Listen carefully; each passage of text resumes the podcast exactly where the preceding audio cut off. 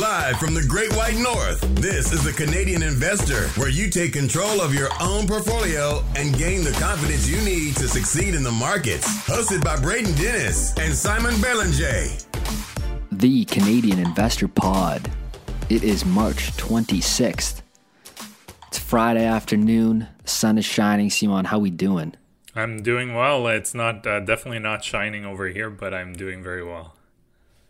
Well, maybe that's because the Leafs beat the Senators last night, so maybe that could be a reason for that. I mean, um, could be uh, like uh, you have no horse in that race. So. No, I'm a I'm a Habs fan, and they've been you know they're getting closer to playoffs even while being in quarantine because uh, Calgary and Vancouver are problem they look like they have no idea how to win hockey games. So uh, Montreal's still in the playoff race with now like four, five or six games in hand over both of them. So it's all getting very interesting. Okay, speaking of Canada,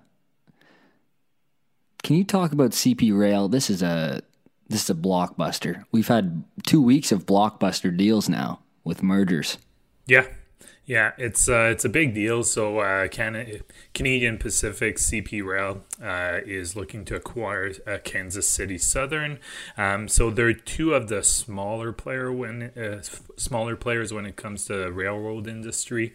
Um, the deal is interesting because it would give them coverage altogether from east to west to Canada, and then um, all the way into Mexico. So it would give them a lot more coverage and uh, should help in terms of the competitive advantage versus uh, some of the other major players like Canada. Uh, Canadian National Rail, CNR. Um, we'll see whether it will be approved or not. So there there's a history of merger attempts in that space that have been declined by the uh, various governments involved, and even CP is still unsure uh, whether it will be approved or not. Uh, they're saying they should have final regulatory approval by uh, mid 2022. So it kind of shows that even them, um, they're not 100% sure, but it is a major deal. It's $29 billion in uh, um, the the value of the deal itself. Um, I'm assuming that's in U.S. dollars. I don't have it in front of me, but uh, yeah, it's a it's a big deal. It'll be interesting if it goes through or not, though. Yeah. Yeah, it's huge, and it creates the first Canada, U.S., Mexico uh, rail network. So that that provides that's very accreditive to CP. So I mean, that's pretty cool. Yeah, exactly. And it should help shippers in general because right now there are agreements between CP and Kansas City Southern, but uh, um, because they're still two different companies, oftentimes there are going to be some delays between those transitions. So um, um, we'll see whether it's approved or not, but uh, definitely something interesting. And rail is good, man. Rail is good environmentally. If you look at like tons of greenhouse gas per the weight that it moves, rail is very clean compared to the alternatives, and it won't get stuck in a canal. No, is, that, is it too soon? Yeah, yeah too yeah, soon for the Suez Canal. Could still derail, but uh, yeah, it's uh, yeah. yeah. it could derail. Have you seen that, the pictures, uh, the satellite pictures? How they show the boats that are waiting uh, to get in? It's, yeah, it's insane. It's wild. Yeah, and it's wild. Yeah, if you're if you're not familiar with the, the story that's happening, it, I guess you're living under a rock. But this, there is a, a very large boat that is currently sideways in the Suez Canal, and it's causing all kinds of issues. All right, let's uh, let's switch gears. It's mailbag day, so we have a bunch of questions. Thanks for people who have submitted those, and we will be answering them today on the show. Uh, really quickly before we do that, I've been getting lots of wordage from new investors calling this market volatility, a crash. And I really just want to kind of give some context to people. I do not think this is a market crash. I mean, things can. You experience a real market crash, and you'll you'll know. Uh, there's a pullback and a contraction in some multiples, especially you know the software as a service 50 times sales crowd those ones are coming back a lot. And it might be well warranted, but stocks have done so exceptionally well that, you know, something that's 50% off the highs, but still up 200% on a trailing 12 month basis, you know, that is really good performance. So broaden your view a little bit, manage expectations, um, and realize that the only thing normal is that stocks are volatile. So just really quick before we before we get into the mailbag, because I'm I'm seeing some words about a crash, and I, it's just we're just not there. All right, so uh, let's roll the first question from Kai, uh, and uh, yeah, so you, you'll hear the recording of some of our fans. We appreciate you guys a lot, and then we'll uh, we'll answer them. So here we go. Hi, Braden and Simone. Big fan of your show. Um, so this question's more for my dad. He's getting close to retirement. Um, he was looking for some ETFs and index funds to invest in preferably Canadian, but open minded to US ones as well. Um, what would you recommend? Thank you. Okay, Kai. Well, that's a great question. So, um, and that's great that you're uh, you're helping your dad that's uh, close to retirement, and the fact that he's looking uh, for some ETFs or index funds, uh, preferably Canadians. Um, so, depending how close he is to retirement, the first thing I would say is a good practice will be to at least have two or even three to five years of living expenses in low risk assets or even cash equivalents. So, the reason behind that is you want some uh, guaranteed money, if you'd like, for your living expenses because that'll give you a buffer.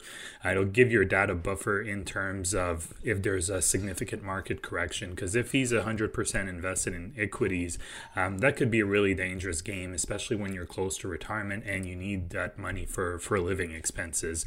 Um, the problem with that right now is fixed income is not very attractive because of low interest rates. Um, bonds are not yielding all that much, um, even when you look at corporate and even like junk buns, junk buns, which I would not recommend. Um, one of the things you can look into, um, they're called, um, it's a product called Market Linked GICs. I think I've probably talked about that before.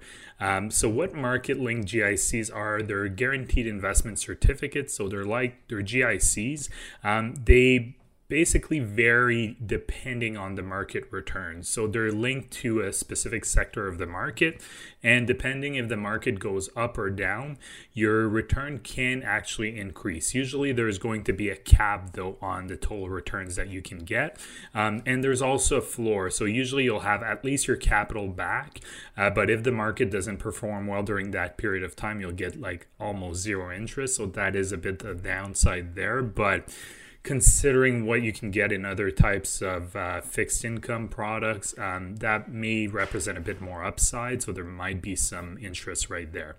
Um, so when it comes to your specific question in terms of ETFs, um, there's a lot of ETFs that are really interesting out there, a lot of low cost index funds as well.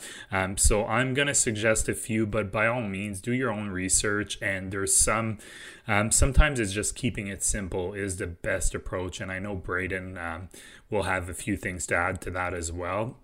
Um, it may be a good idea, though, to diversify outside of Canada, especially if your dad will be, uh, you know, collecting his pension from an employer in Canada, Canada Pension Plan, so CPP, uh, if he owns a house in Canada. So a lot of it is linked to Canada itself. So in those cases, it, it's a good idea to diversify a bit more, whether they're US based companies or Canadian based company that do businesses um, in the US or around the world. And same applies to uh, the US companies. So some Canadian ETFs to look into.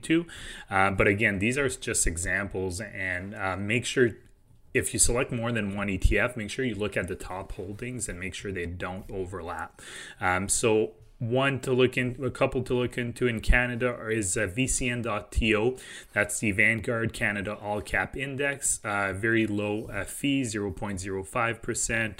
Um, VUN.TO, US Total Market, uh, 0.15 uh, fees percent. Uh, VRE.TO, that's the Canadian REIT index. So if you want a bit more focus in real estate, um, that one is a bit higher in fees, so 0.35%. Um, VAB.TO is a mix of corporate slash government bonds. So that's also, if he's looking a bit more at fixed income, uh, low fees as well, so 0.08%. Um, so these are all fairly low fees. Um, and then in terms of US ETFs, a few to look into is the IVV iShares. So that's a S&P 500 index fund, super low fees, uh, 0.03%. And then the IGBL, those are iShares 10 plus years investment grade corporate bonds ETF. Again, very low fees at 0.06%. So those are just some examples by, if you look at Vanguard or even uh, BlackRock, you'll see they have a whole list. You can sort usually by um, fees if you'd like. Um, and like Braden, I'll, I think it'll say is, um, you know, a couple of basis point in difference in fees is not the end of the world. Obviously, if you have one that's 0.05% versus one that's 1%, uh, that's a big difference. Um, but Braden, do you have anything to add on that? Yeah. So when it comes to ETFs, my number one recommendation is just don't overthink this because it's so easy to overthink this and you'll be pulling hairs over something that just really is not important because what might be the lowest management expense ratio that MER number we talk about this year might be, you know, the second lowest next year.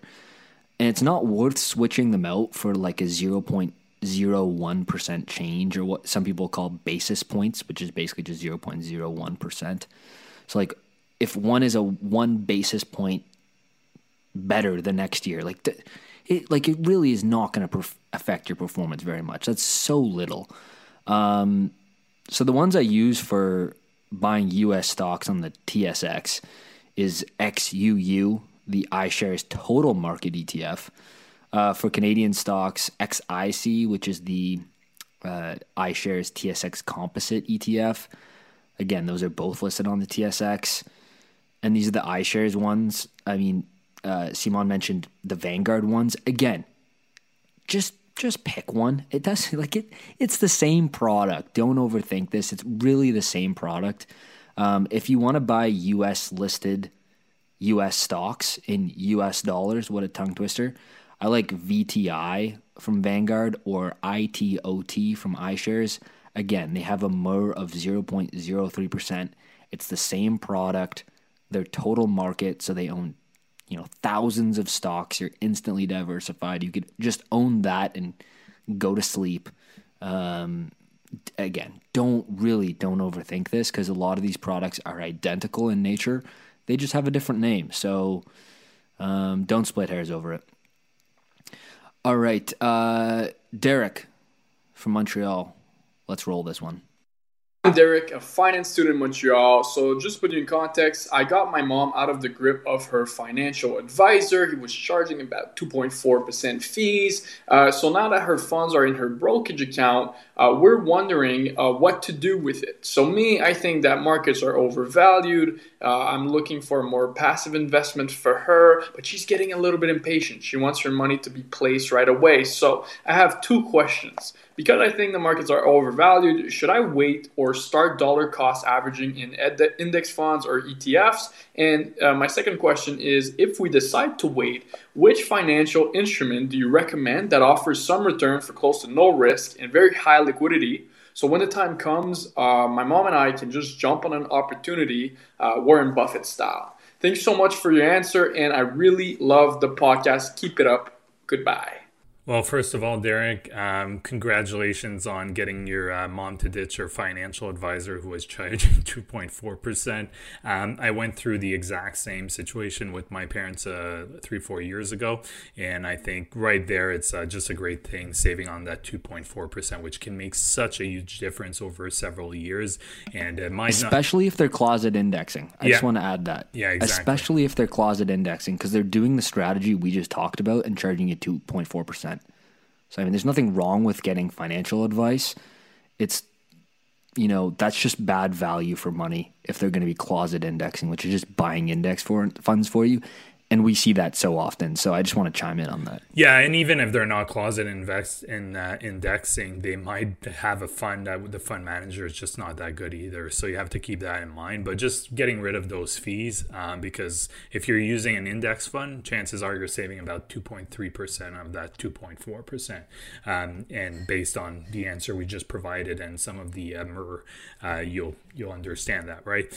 Um, so in terms of you know, thinking the markets are overvalued or not, and should you DCA. So you have to be careful in terms of saying if the market is overvalued or not, because if you're using traditional metrics, um, of course, the market is looking overvalued right now. Um, there is a risk, though, in waiting on the sidelines because, um, especially in the current environment that we are with the super low interest rates, um, you may have a lot of trouble finding investments uh, that will be able to perform as well as stocks or equities right now, even if they look overvalued. Um, there's a couple of ways you could do that. Um, to address those concerns. So you could DCA over a longer period of time with smaller installments. So that would lower your variance. Um, so you could do that over, for example, if you have $100,000, you could do it $10,000 uh, increments every month over a 10 month period. You could do it $5,000 increments over a 20 month period. There's different real different ways you can go about it. The longer you go with the DCA, though, there is an additional risk that the market could still be going up, and then you only your mother only has a small portion of the money invested in the market. So you have to kind of create a good balance for that. Um, you know, something to look at in terms of passive investments. Uh, some of the funds that we just mentioned, uh, Braden mentioned a few. A total market index, um, XAW.TO is a total market index fund that's uh, quite interesting. Uh, but do your research. I mean, there's a lot of passive investing vehicles out there that are low fees. Um, and like we just said, keep it simple and don't worry about a few basis point when it comes to, to selecting a product and just kind of you set it and forget it when it comes to passive investing. Um, in terms of your second question, if we wait, uh, is there a good something that provides a low risk with uh, good returns, low risk, high liquidity. Um, if you know of a good vehicle that provides that, please let me know because I don't really know of any right now. Um, but having said that, um, I'm kind of joking a little bit, but the thing that probably makes the most sense here is just a high interest savings account and you'll probably get 1 to 1.5% annual interest rates on that which is most likely negative returns when you compare it to the inflation. Um, so there is some risk of holding too much cash. Um, the last thing you could do is kind of a balance of both, right? You could do a dollar cost average strategy over a smaller period of time and then keep a 10, 15, 20% uh, more in cash so your mother can actually pounce on um, the market if there's a pullback and a correction. I mean, I know it's not ideal, um, but right now there's just not that many options in terms of offering a lot of liquidity and low risk. Fixed income is at record lows, um, and that's just a reality. So you, there's different ways you can kind of edge that risk, though. Um, Braden, any comments on that? Yeah. So. Uh, really quick, just two quick things. I heard you say you want to buy something that gives you returns with no risk. Unfortunately, that's a, a mythical creature, a fairy tale.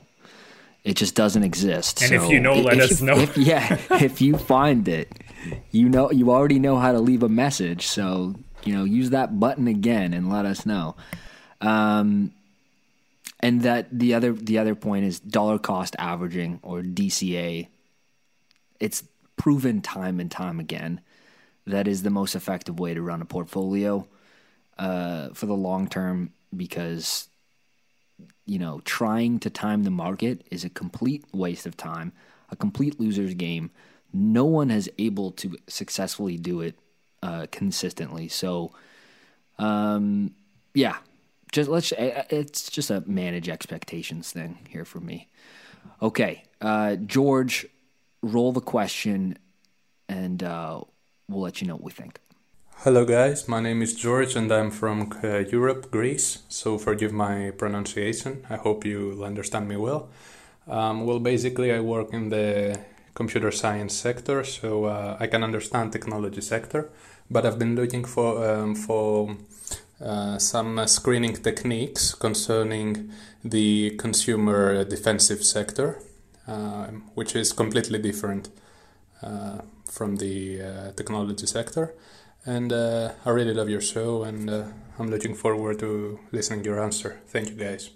Okay, first off, we have listeners in Greece for the Canadian Investor Podcast, which is incredible. Uh, so thanks for the support, yeah. George. That is that is awesome. He left a couple questions and he said it was his favorite podcast. So uh, we're feeling pretty good about that. Yeah, thanks a lot, George. Okay, so not to like pump my own uh, business here too much, but Stratosphere does have a screener that I use to do this exact thing by the exact industry, and it gets you can drill it down really, really specifically. Um, so a, a, a business like consumer defensive. Um, when it comes to consumer defensive businesses, look for really high moat established businesses that have been consistently producing results for a long time. Like I'm talking like decades. Um, and they want to you want to see that they've been increasing revenue like over time like clockwork. And if there's a if they're a lasting business in this area that has been able to demonstrate that over time growth of earnings, revenue, and cash flow, they're probably doing it from accretive acquisitions. So you'll see a lot of these consumer uh, defensive names be large holding co's of various brands.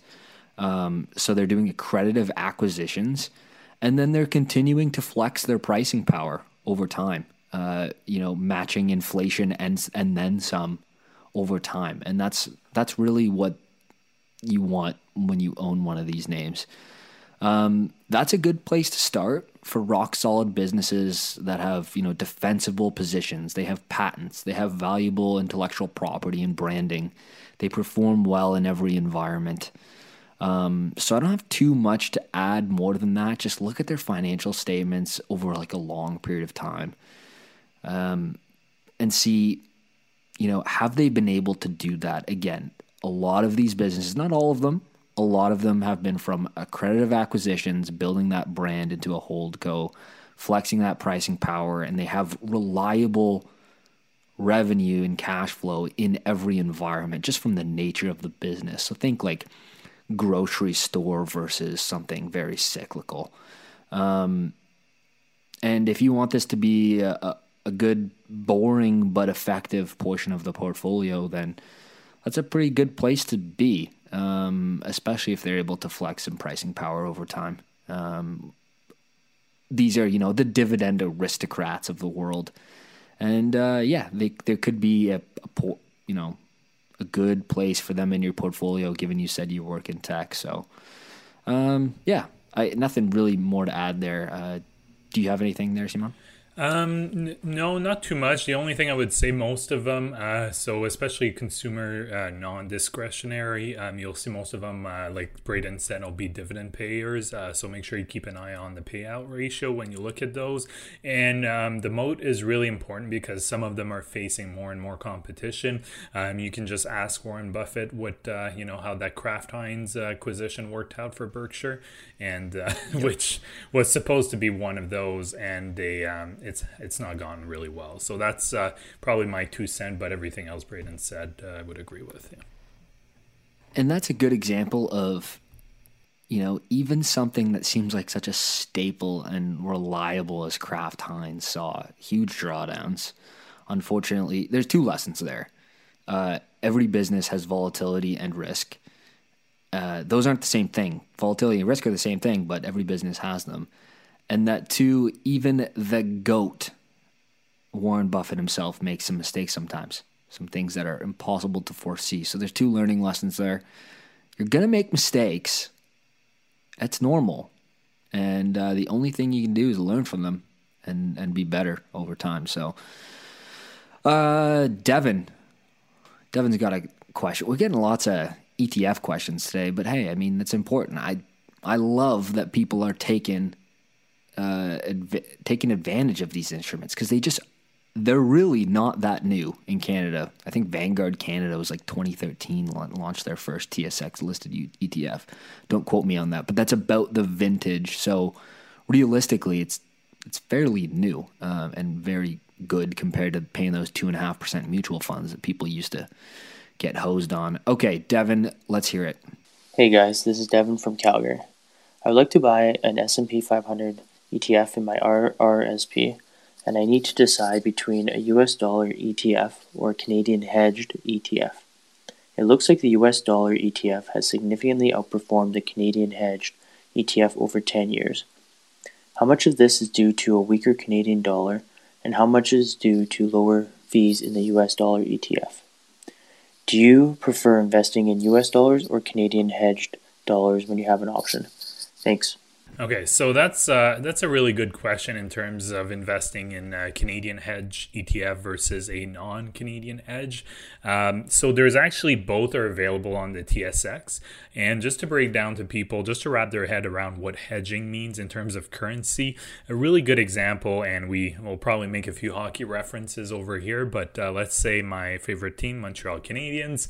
Um, so they get uh, most of their revenues in Canadian dollar, but the salaries that are paid to players are in US dollars. So there's a big discrepancy on the revenue that they get versus uh, the money that's paid out because a big part of their expenses is obviously sa- players' salaries. So, one of the ways that they can actually um, create some certainty in uh, their expenses is they'll hedge the US dollar. So they'll basically lock in a rate in advance to make sure that they have certainty in their expenses. Um, that can play to their favor, but it call, can also be um, a disservice as well. It really depends how the Canadian dollars is acting versus the US dollars. So um, that's really what you need to understand when it comes to currency hedging. That's probably the, the biggest thing to understand right there. Um, like you said, traditionally, and I pulled some uh, just a few graphs on Yahoo Finance and I used the uh, VSP.to and VFV.to. VSP is the one that's hedge and the other one it's not hedge. And over the long run, the uh, non hedged one has actually, like you said, performed quite better. But then if you look at the past year, it's interesting because the hedge one has performed better. And that's a simple explanation because uh, the Canadian dollar has actually uh, gotten stronger uh, versus the US dollar over the past year. So what happened is that the um, the Canadian dollar, the fact that it's gotten stronger, the hedging actually came into play right there. Whereas um, the non hedge version, which you know the stocks are all denominated in US dollar because the US dollar has gone down in value. It's actually affected the value of the the ETF itself. Uh, but over the long run I mean it's hard to argue with the the returns of the non-hedge version. I mean it all depends um, really how it's going to be acting going forward. Uh, but um, yeah if we we look historically it looks like it's really the the non-hedge version that has the um, the edge or no pun intended, the edge on that. Um, and uh, the fees that you were referring, I don't think that's really going to make a huge difference. It's really the hedging here. Um, Braden, anything else to add on that? Not really. Uh, I'll just say that trying to predict currencies is a loser's game. Be cautious when anyone tries to tell you that they know where the Forex rates are going I see these scams all over the internet. They're a complete joke. They bother me a lot. Um, it's just impossible to predict. And if anyone was able to reliably predict them, just just like market timing, uh, they'd be worth a, a, lot more money than they currently are. So just just take that into a, into account. I personally would own the non-hedged one. That's what I've done in the past. Me too. It's, it's yeah. been the right it's been, it's been the right call, but that doesn't mean I'm right because like I said, moving forward, trying to predict which one's going to outperform the other one is kind of silly. Uh, so go with whatever you feel is right. I think owning the non-hedge version's right, but again, that's just my opinion. Um, so nothing more to add there. Uh, we got another question here, kind of relates to currencies, so I can expand more on that thought again here. So, uh, Brian, let's hear it, man. Hi guys, Brian here from Ennismore, Ontario. I want to start some positions in US stocks. Letting Questrade do the currency conversion would cost me about $1 per $100 US. So since I want about a thousand US, I decided to try Norbert's Gambit and save about five bucks. I purchased a little over $1,300 Canadian of the DLR.TOEFT and then used chat to instruct Questrade to journal those units over to DLR.U.TO. That all worked flawlessly. However, today I see that my position in DLR is down about 12 bucks in two days of trading. My question is, and I don't think I've ever heard this discussed, is it possible for my purchasing power in dollars, in US dollars, to decrease based on movement in the market value of DLR.TO while I wait for the journaling to be completed? I'm not sure how DLR EFT works and would appreciate your insights. Thanks. Yeah, so this relates back to the previous question on currency. This can happen with the market value of DLR and DLR.U. Those are the Horizons ETFs that you use to do Norbert's Gambit. Um, and how CAD and USD interact is basically why you're going to see a difference in those spot prices. But this can happen and but it can also happen the other way. Like I've been lucky to be honest that I've made a little bit of money on the on the settlement dates like those 2 days with currency changing. But at the end of the day, if you're moving a large sum of money to US dollars, you save the 2% on your brokerage fee on the spread when you move it to, from CAD to US dollars.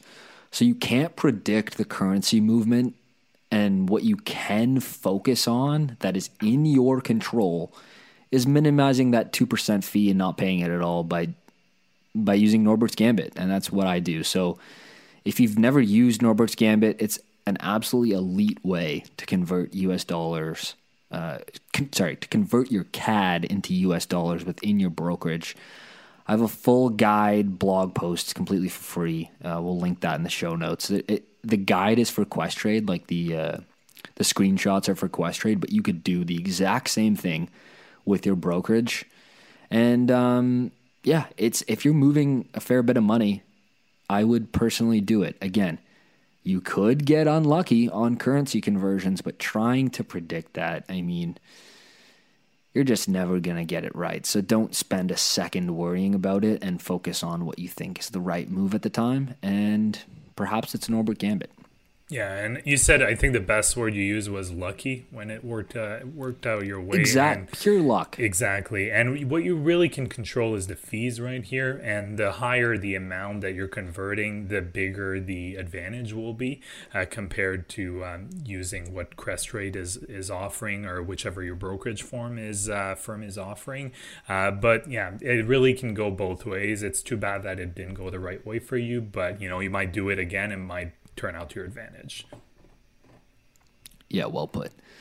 Moving on, Camille from BC, uh, she's got another question here. Let's uh, let's see this one. Hey guys, it's Kemi from British Columbia. I had a question today about bonds. So, I just recently started a position in some equities ETFs as well as the BMO Aggregate Bond ETF, ticker ZAG.TO. And I thought stocks and bonds usually behave differently, but I'm seeing this ETF go down, and I was wondering if the same basic advice, like buy low, sell high, dollar cost averaging no matter what, even if it's going down, and you know, you can't time the bottom, still apply when it comes to bonds. Thank you so much, guys. Bonne journée. Merci. Well, thank you for your question, Kemi. Uh, so it's definitely good to be talking about bonds, especially right now, because uh, they're low, uh, definitely lower than they have been historically in terms of yields. Uh, but it's definitely a good thing to be approaching bonds in a similar fashion to um, equity ETFs or equity index funds. Um, and do a dollar cost average approach. That's always good. Uh, bonds can definitely go down or up in value. It will usually be tied to the interest rates that are being offered on the market. So, just an easy example to wrap your head around that. So, if you have, for um, a yield uh, of 10% and you're investing $100, then your interest for the year will be $10 that you'll receive. Now, if the yield on the market is, has gone down to 5%, you'll still receive $10 in interest, but the value of those bonds will actually double to $200 to equal that 5% yield. So if you actually go on the market and sell it, you'll get more for your original investment. And then you can have the other way around where you have a $200 investment, you get $10 interest for the year, you get a 5% uh, yield, and then yield rates actually interest rates go up to 10% then you'll actually have your value will go down to $100 still get that $10 per year but uh, the yield will be up to 10% because that's what the market demands. So that's how bond funds and uh, typically uh, even treasury bonds will react. They'll actually react compared to what the market is offering in terms of interest. So that's how they'll increase or go down in value if you're actually investing in um, treasury bonds, for example, whether it's uh, the Canadian government or the US government, um, there's kind of two ways to make money with bonds. So you can make money by selling them if the price increase, because typically um, you'll have a pretty high yield on your uh, original investment. And then if the yield goes down, the value of your bonds go up.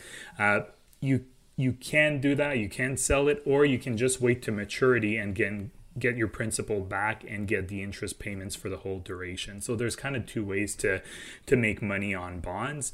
Uh, again, you can still use a lot of the same principles uh, that uh, that you mentioned, so dollar cost average to minimize the volatility. But typically, bond funds will be less volatile than the uh, equity uh, indexes or equity funds. Uh, but over the long term, uh, just keep in mind I don't know how old you are, Kemi, but uh, bonds tend to not perform as well as stocks. So keep that in mind. I'm not saying not to be uh, into bonds at all, but just keep that in mind, especially if you have a super long horizon uh, to invest. You may want to keep a smaller bond allocation in your portfolio. Um, in terms of Zag.to, it's a good uh, bond index fund. There's a lot. Uh, it's a, a lot of uh, government related bonds. So I think it's about like 65, 70% uh, mix between provincial, federal, and municipal bonds. And then there's some c- corporate bonds sprinkled in there. So um, that's that's what you have uh, when you're investing in that uh, index fund, index uh, bond fund. Anything else, uh, Braden, to add? Yeah, two two things, and this might not relate exactly to the question, but more so about bond ETFs. Uh, so bond ETFs, interesting things can happen, right? Because because they are ETFs, they are listed like equities. You know, they're exchange traded funds.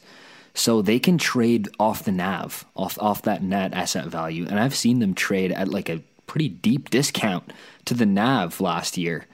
Um, so because they can trade different than the actual net asset value of the bond fund, you can see more volatility than you're hoping for when you own something like bonds.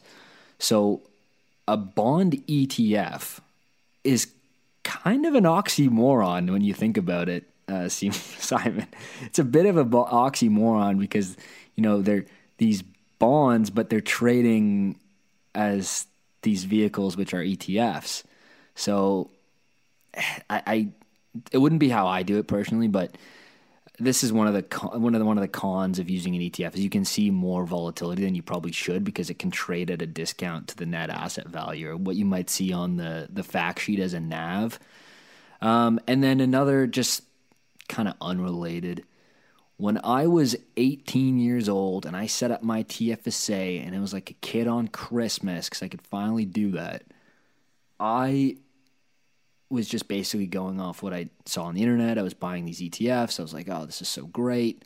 Uh, and it was great. It was awesome. But I did like an 80 20. So I had 80% stocks and 20% bonds. Now, I if I could talk to my 18 year old self saying, what the hell are you doing owning 20% of your portfolio in bonds at 18 years old? You have such a long horizon you can withstand volatility, be 100% in equities.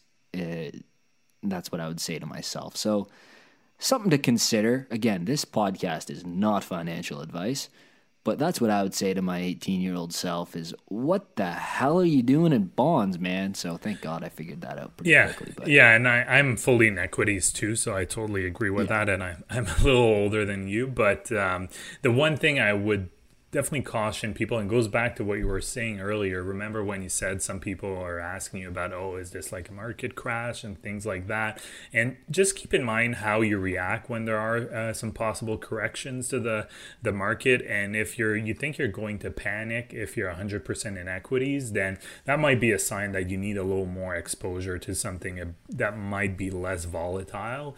Um, again Good less point. volatility doesn't mean better returns but it may actually be good for you in the end because it would avoid that panic and potential kind of sell action right? So that's probably the one thing i would i would caution. Like braden and i are pretty like we don't get rattled at all. If the market uh, goes down 15 20 30 40 percent oh, get excited. Exactly. But not everyone's like that and make sure you're you're aware of how you react and especially if you were investing last march um, and just remember how you reacted. Did you panic? Did you sell? Um, and keep that in mind. And if you did panic and sold a big chunk of your portfolio, then maybe you'll want a bit more fixed income to uh, to kind of not set that panic again if we have another correction like that.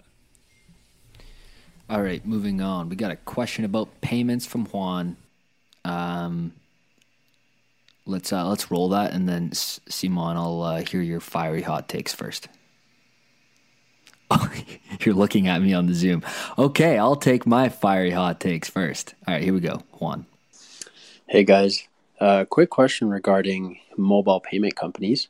Um, I'm looking to get into the game, get into that uh, that sector.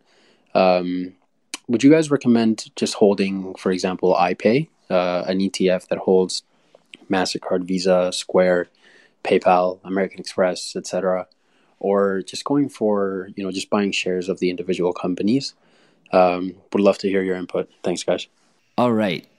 So he's talking about the ipay etf uh, 0.75% expense ratio on this thing. So to me when i see etfs that you know they're sector related or they're like a secular this one i would say like as a secular trend etf which is payments, digital payments. I think it's called mobile payments is the ETF name.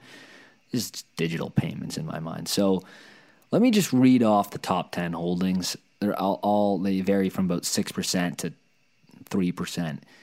Mastercard, Fidelity National, American Express, Visa, PayPal, Fiserv, Square, Adyen, Global Payments Inc., and Discover Financial. You got the the big uh, credit card payments. They got um, you know Fiserv is a very cool company. Square and Adyen are very cool companies. You know, do I love this basket? Yes.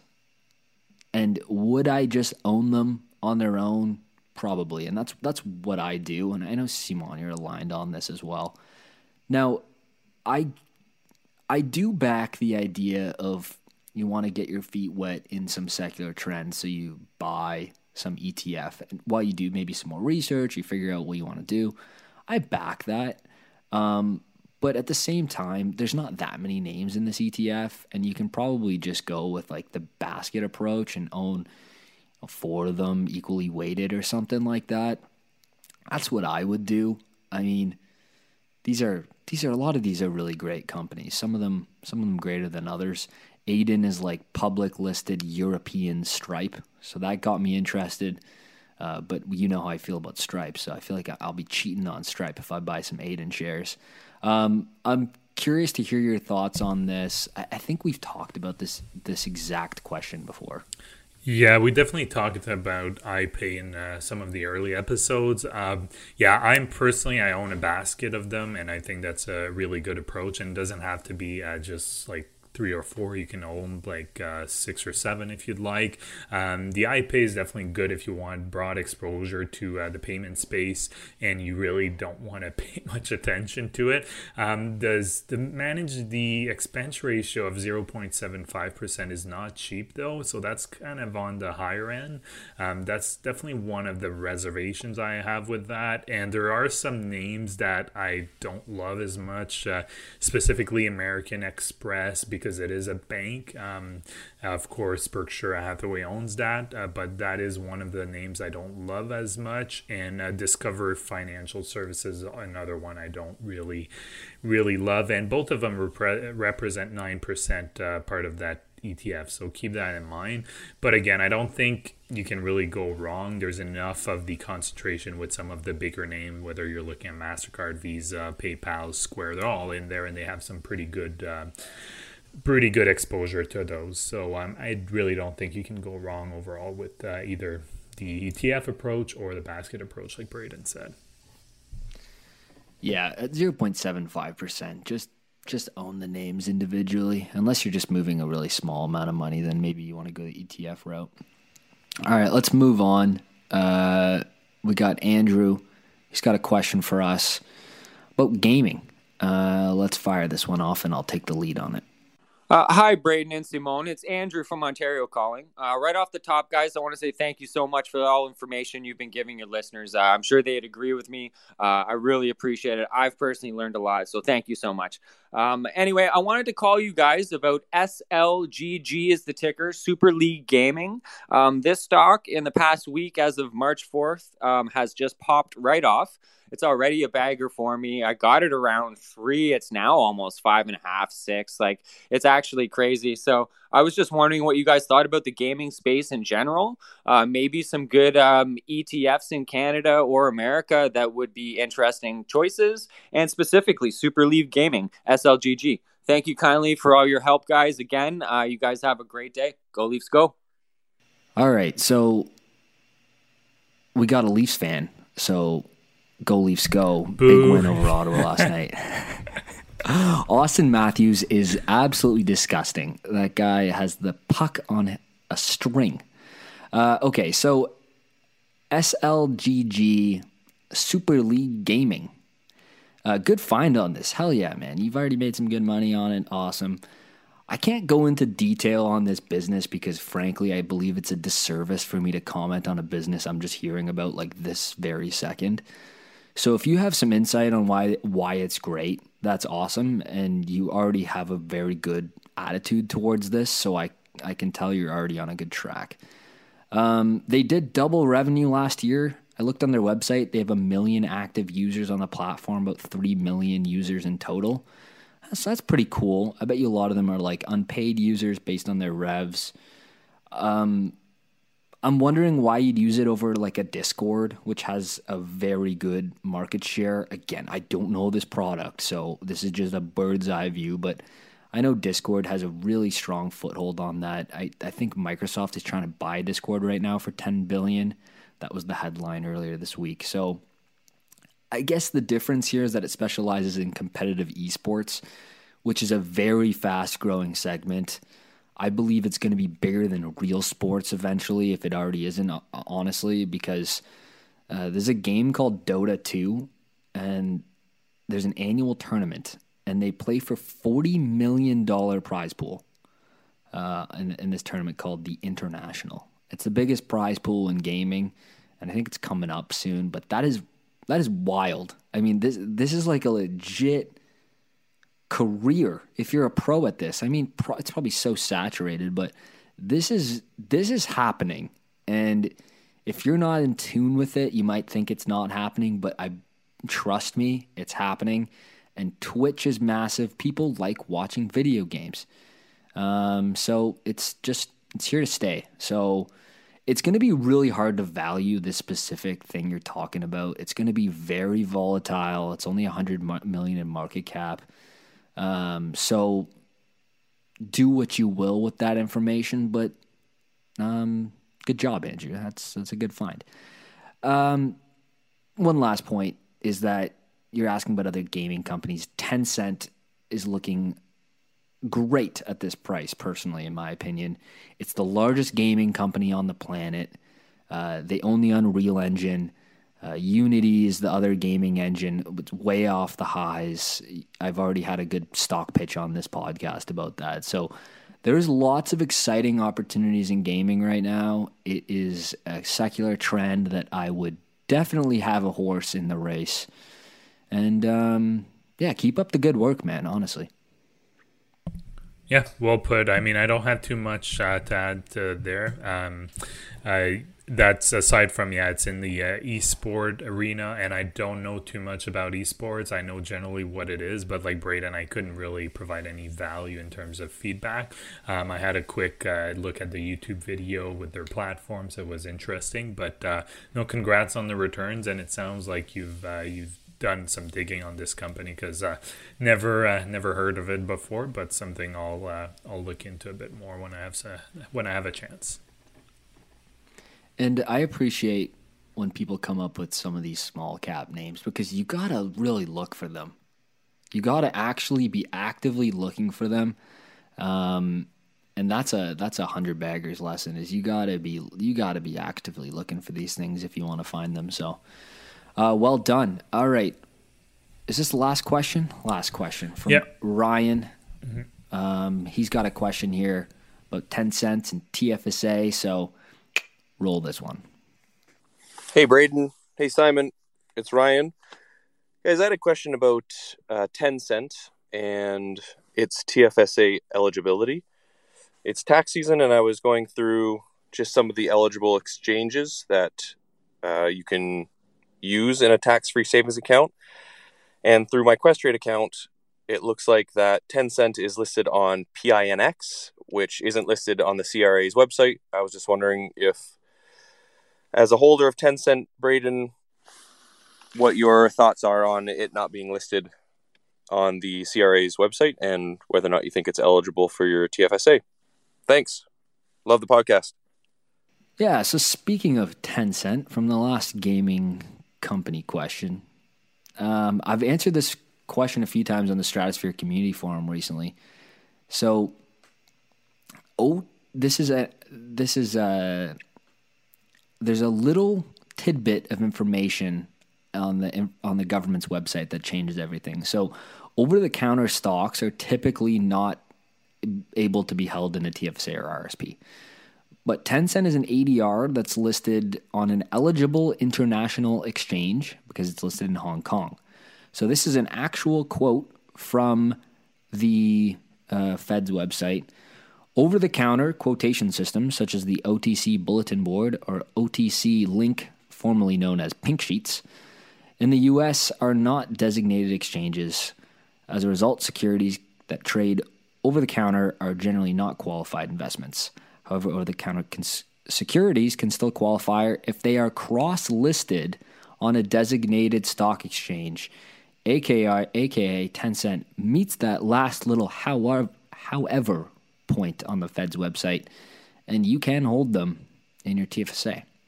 Uh, now, since Tencent pays a very small dividend, that's probably not worth even mentioning, but they do pay a small dividend, so you're going to be subject to withholding tax on that in a TFSA um, because that's what happens when you hold international companies in a TFSA.